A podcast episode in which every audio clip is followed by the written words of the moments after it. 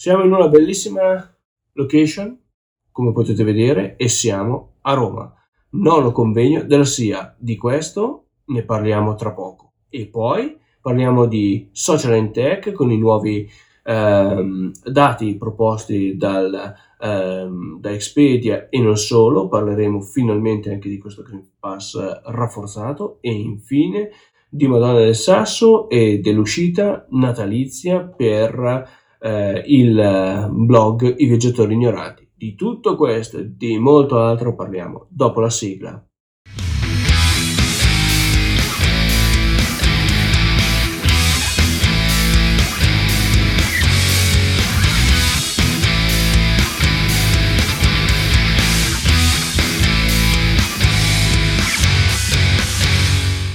Bentornati in Land Explorer, video podcast che parla di cultura, turismo, digitale e impresa mettendo al centro il territorio. Io sono Samuel Piano e vi do il benvenuto in questa nuova puntata di lunedì 20 dicembre 2021.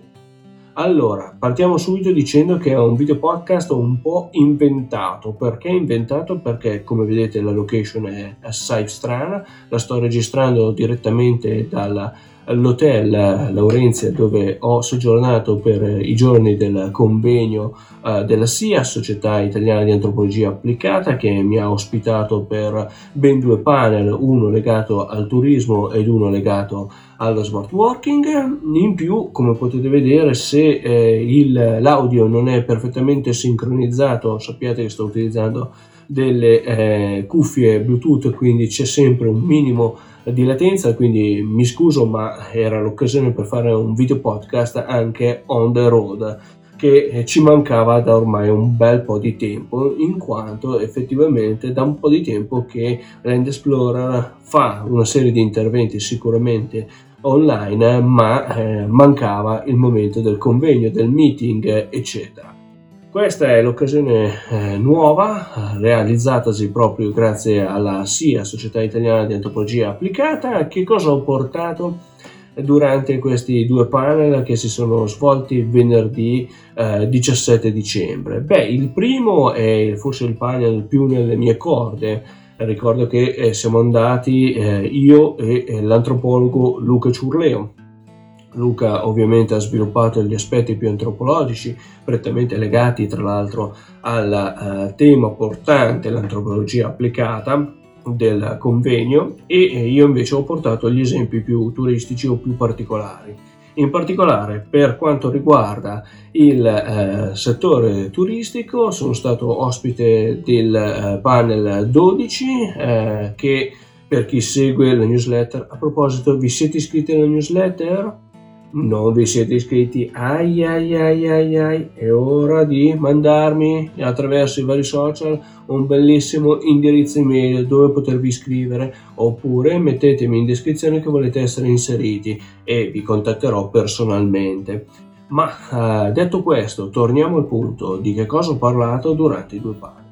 Il primo ovviamente è stato quello legato al uh, mondo del turismo e eh, quale eh, modalità migliore eh, di affrontare un turismo che cambia a causa delle eh, grosse ehm, cambiamenti, dei grossi sconvolgimenti che ha portato Covid. E infatti sono in un hotel dove c'è tutto sostanzialmente monouso, dove eh, l'entrata è stata fatta con Green Pass, eh, prova de- della temperatura, eh, mascherina da cambiare ogni 4 ore, insomma un grande, grande cambiamento che eh, si riferisce anche a nuove modalità di visitare Infatti già nello scorso video podcast abbiamo parlato di Coat, no? di Greatest of All Time. Cosa vuol dire? Cioè dell'esperienza migliore di tutti i tempi. Questa è una uh, ricerca che abbiamo già visto con Expedia che ho riportato collegandola però alle decisioni che sono avvenute martedì 14 dicembre attraverso il governo Draghi.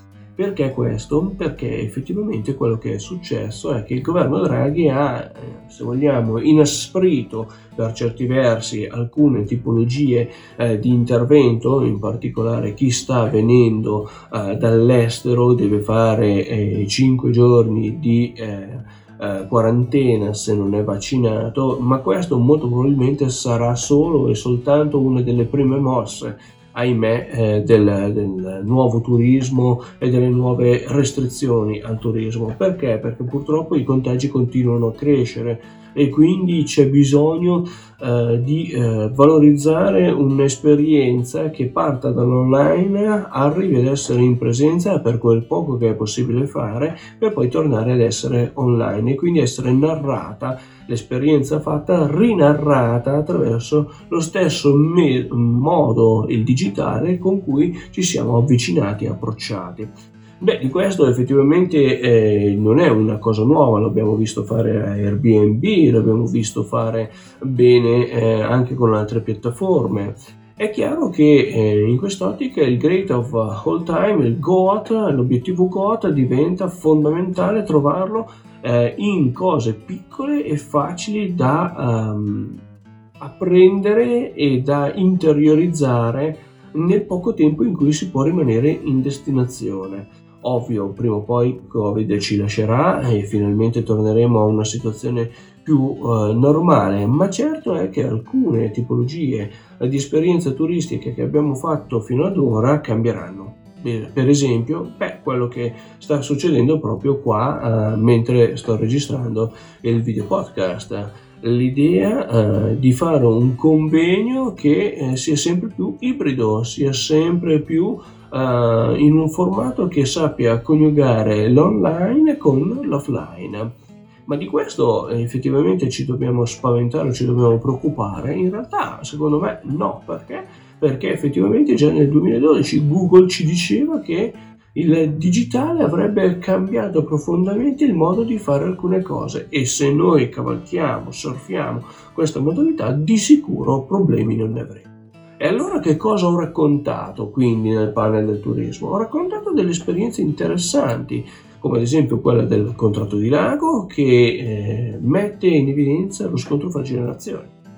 Le generazioni dei padri e dei nonni che cercano le aziende, le generazioni dei padri e dei nonni che vogliono riavere le aziende sul territorio perché è l'unica economia che abbiamo visto funzionare, mentre adesso si prova a cambiare economia ma per provare a cambiare economia dobbiamo essere pronti a cambiare completamente le modalità con cui facciamo o faremo le eh, varie attività. Se volete è un cambio, quello del turismo, molto simile a quello del digitale. Le stesse cose non le faremo più nella stessa modalità con cui le facevamo prima. È importante questo da segnalare perché? Perché ovviamente questo scontro generazionale finisce per essere uno scontro, una dialettica che va a impattare sulla creazione dell'immaginario di una destinazione. Vogliamo il lago d'Orta sostenibile e con, eh, ecosostenibile eh, a livello ambientale e anche economico, beh allora però non possiamo dimenticarci quello che è stato uh, quello che è successo nel passato e quindi il limite della Gogorta diventa l'emblema di una società che si prende carico degli errori fatti prima.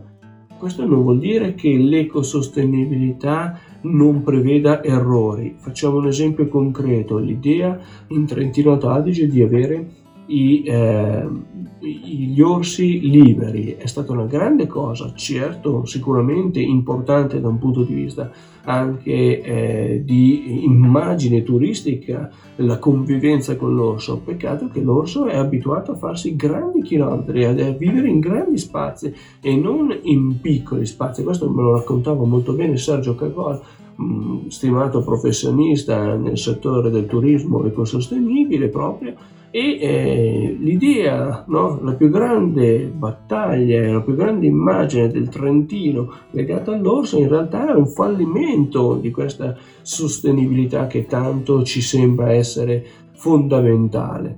Quindi attenzione a come intendiamo la sostenibilità e quindi attenzione anche a ciò che vogliamo far passare, perché se è vero che 120 enti sono pronti tra aziende, associazioni e imprese, firmano un accordo e vogliono dei risultati, chi la ISO 14001, chi a una sistemazione eh, delle problematiche idrogeologiche dalla, oppure una uh, sostenibilità ambientale, un'educazione ambientale più forte, però dall'altra parte dobbiamo stare attenti a come lo raccontiamo perché raccontare solo gli aspetti positivi metterà in funzione un ritorno dello scontro generazionale di oggi che possiamo vedere ad esempio eh, nella piccola cittadina di Omenia dove una ciminiera simbolo dell'industrializzazione di Omenia, la ciminiera Cobianchi, per le giovani generazioni non è altro che una sorta di antenna di grande catafalco realizzato per mantenere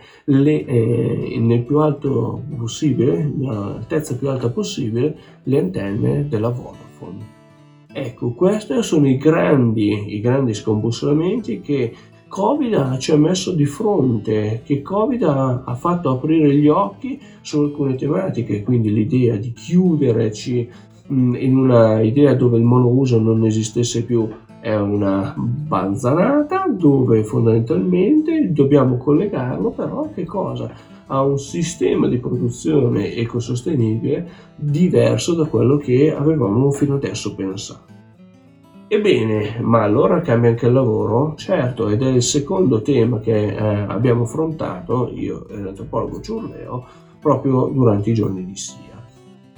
Il, l'interessante di questo uh, intervento sulla smart working è l'idea che il libero professionista potesse muoversi prima e andare a trovare altri liberi professionisti in spazi condivisi, i famosi co-working o i famosi Fab Lab Bene, ma, ma, oggi con il Covid abbiamo scoperto che quelle realtà devono essere normate, normate da un punto di vista igienico-sanitario, dove il turista, il, um, il libero professionista a questo punto torna ad essere un po' solo, una sorta di monade, se vogliamo, il depotenziamento dei luoghi aggregativi e degli scambi diventa l'occasione per una riscoperta del territorio. E qui ho portato degli esempi concreti. Un esempio, anzi un paio di esempi, sono Samuel Logioco che ha sviluppato l'idea dello smart working attraverso il Caravan Work, molto interessante, quindi un vero e proprio um, furgone adibito a diventare ufficio ambulante. Ottimo, ma lo stesso Samuel ha segnalato quali eh, i problemi legati alla rete, alle infrastrutture mobili, alla creazione di un ufficio confortevole all'interno di un, uh, di un vero e proprio furgone. Dall'altra parte è interessante anche come eh, l'ufficio mobile diventi mh, mm, davvero un'arma potente per chi lavora nel marketing territoriale o eh, nel turismo. L'esempio che vi porto qui è Elia Fropolli. Elia Fropolli, bravissimo e stimato eh, consulente turistico eh, del Ticino e della Svizzera, ha realizzato un ufficio, un vero e proprio ehm, caravan, quindi un vero eh, e proprio camper con eh, la costruzione all'interno del suo ufficio. Questo, se da un lato oh, può sembrare una cosa, se vogliamo, ovvia, dall'altra parte però ci mette eh, in luce una cosa molto interessante, il fatto che eh, si può essere sul territorio per più giorni e più ore e quindi analizzare meglio il territorio che si sta cercando di promuovere. Sembrerà una sciocchezza, ma per chi lavora nel turismo eh, e deve sviluppare strategie, il tempo passato a contatto con la destinazione è qualcosa di importante. Più si riesce ad averlo uh, dilazionato su più, uh, su più, ore, su più giorni, su più mesi e sul lungo periodo, quindi t- andare, tornare in maniera agevole sulla destinazione è qualcosa che rende davvero unica la, il miglioramento diciamo, delle azioni intraprese nel piano di marketing territoriale. Bene, eh, a questo punto ci rimangono ancora alcune cose da raccontare a livello di video podcast la prima che eh, è importante ricordare è che da poche ore, quindi da venerdì 17, è uscito il nuovo articolo su Social and Tech. Vi ricordo che il sito è verticale, legato prettamente alla tecnologia e quindi non si può non parlare di turismo e tecnologia, di digital tourism l'articolo che trovate su Social in Tech eh, va ad approfondire, cosa che non abbiamo fatto nello scorso video podcast, le varie problematiche di Green Pass rafforzato rispetto ad esempio all'ultima ricerca di Expedia, a cui ci aggiungo due altre novità che sono uscite in questi giorni. Uno, il fatto che l'Italia sia 23esima eh, a livello di eh, sostenibilità, quindi degli indici dei 17 goal della sostenibilità Purtroppo l'Italia attraverso i vari benchmark si trova solo 23esima, mentre il nord Europa, in eh, Finlandia, Danimarca vincono a mani basse e questo deve essere un altro campanello d'allarme sul concetto di sostenibilità. Non basta parlarne ora di muovere eh, davvero, di iniziare davvero con una mentalità diversa. L'altra cosa che eh, segnaliamo è eh, il fatto per cui eh, la, eh, l'Italia con queste nuove disposizioni si prepara sostanzialmente ad una uh, incru- uh, recrudescenza sostanzialmente di Covid e quindi di, eh, della sua variante Omicron eh, in una situazione che ci vede meglio di altri paesi, ma dall'altra parte eh, non bisogna abbassare la guardia. E quindi il turismo rischia ancora di essere bloccato, in particolare la stagione invernale ehm, e quindi eh, molto probabilmente non basterà il Green Pass, ma servirà il Green Pass rafforzato sempre che non cambino le curve di eh, ehm, di contagio e su questo c'è ancora il pericolo che comunque la stagione invernale si trovi in difficoltà, quindi è necessario rimodulare anche il concetto di cohort che ne abbiamo parlato rispetto alla ricerca di Expedia abbiamo, di cui abbiamo anticipato prima e già anche in uno scorso video. Perché questo? Perché allora a questo punto il GOT viene rimandato e se viene rimandato la previsione a questo punto non è più il 2023 ma neanche il 2024, molto probabilmente sarà il 2025, ma nel frattempo il settore ha delle dinamiche completamente eh, alla imprevedibili di cui è impossibile leggere i risultati. Tenete presente che in questo momento anche le guide turistiche stanno riavendo e eh, il contributo di 7.000 euro che era stato già erogato un anno fa per alcune tipologie di, di guide perché altre non rientravano secondo i parametri proposti potrebbero trovarsi nel guaio di dover ridare una parte di questi fondi sotto il, la lettura del fondo perequativo.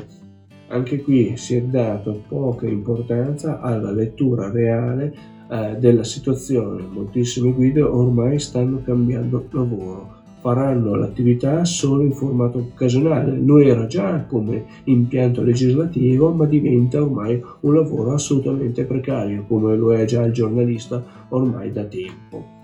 Infine vi ricordo l'uscita di Madonna del Sasso sul uh, sito il blog I Viaggiatori Ignoranti. Perché? Perché sta avendo grandissimo successo, di questo vi ringrazio.